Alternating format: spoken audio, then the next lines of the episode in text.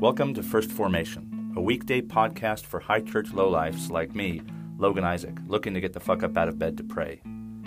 This is where Pew Pew HQ shares morning prayers for the humble, hardy folk caught in the crosshairs of God and country.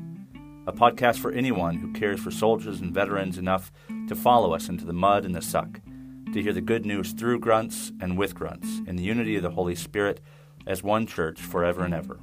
Fall in.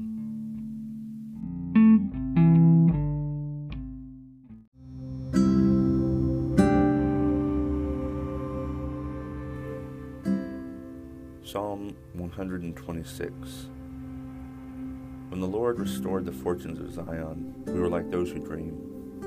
Then our mouth was filled with laughter and our tongue with shouts of joy. It was said among the nations, The Lord has done great things for them. The Lord has done great things for us, and we rejoiced. Restore our fortunes, O Lord, like the watercourses in the Negeb. May those who sow in tears reap with shouts of joy. Those who go out weeping, bearing the seed for sowing, shall come home with shouts of joy, carrying their sheaves.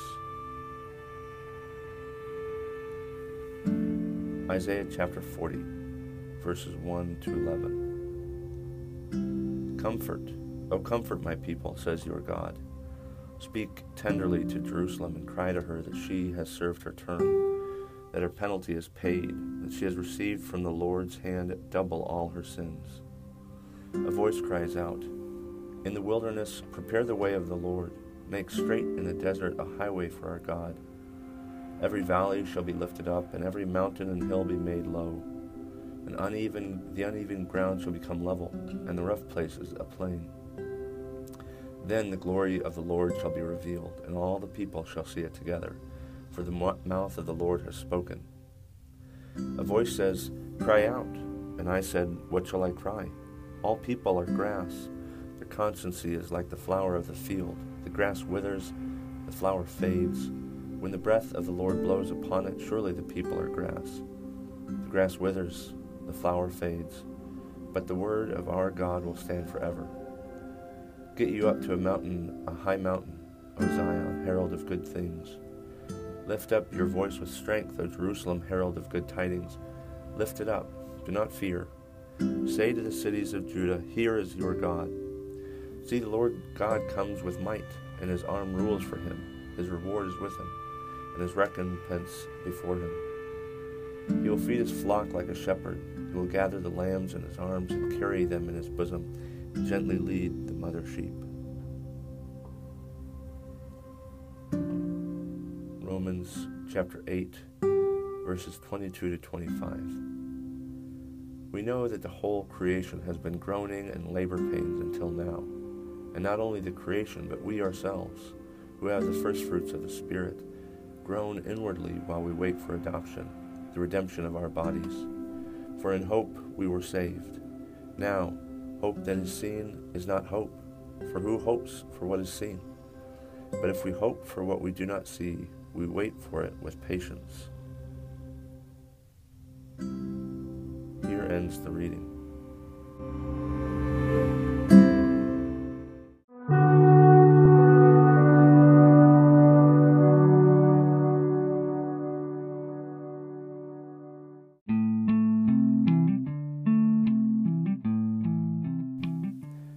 So, over the weekend, the United States Military Academy at West Point, uh, the Army team beat the Navy team uh, from the Naval Academy in Annapolis. Um, so that's something to be joyful for.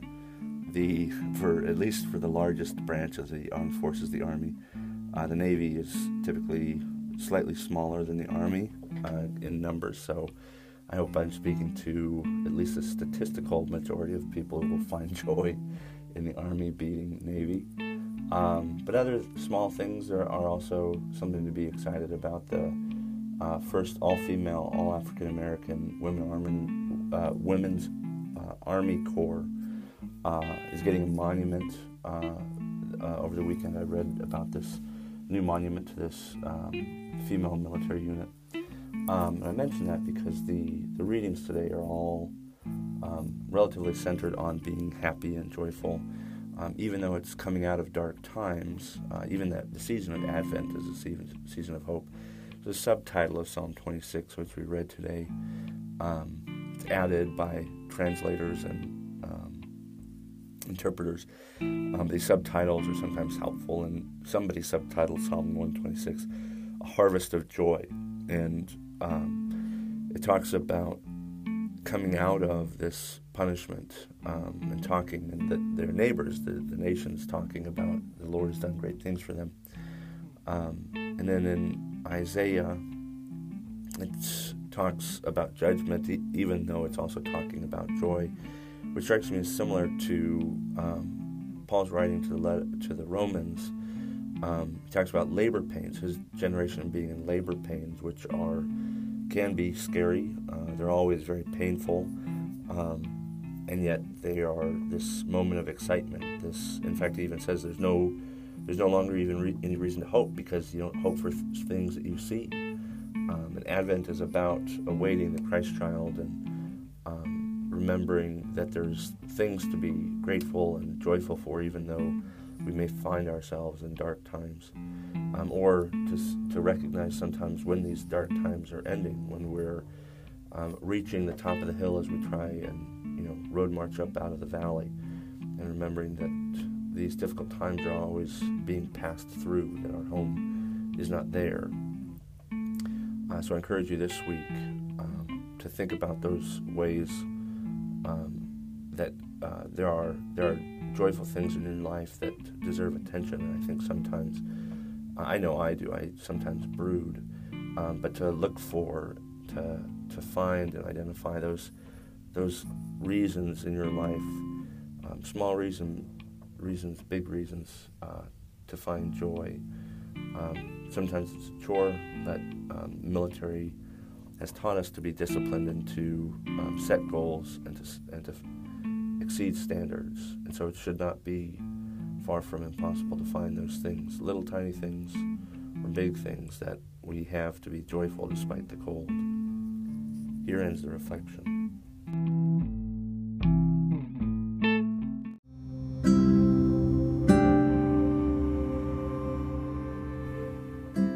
Prayer for joy in God's creation from the Book of Common Prayer. O Heavenly Father, who has filled the world with beauty, Open our eyes to behold your gracious hand in all your works, that, rejoicing in your whole creation, we may learn to serve you with gladness for the sake of him through whom all things were made, your Son, Jesus Christ, our Lord.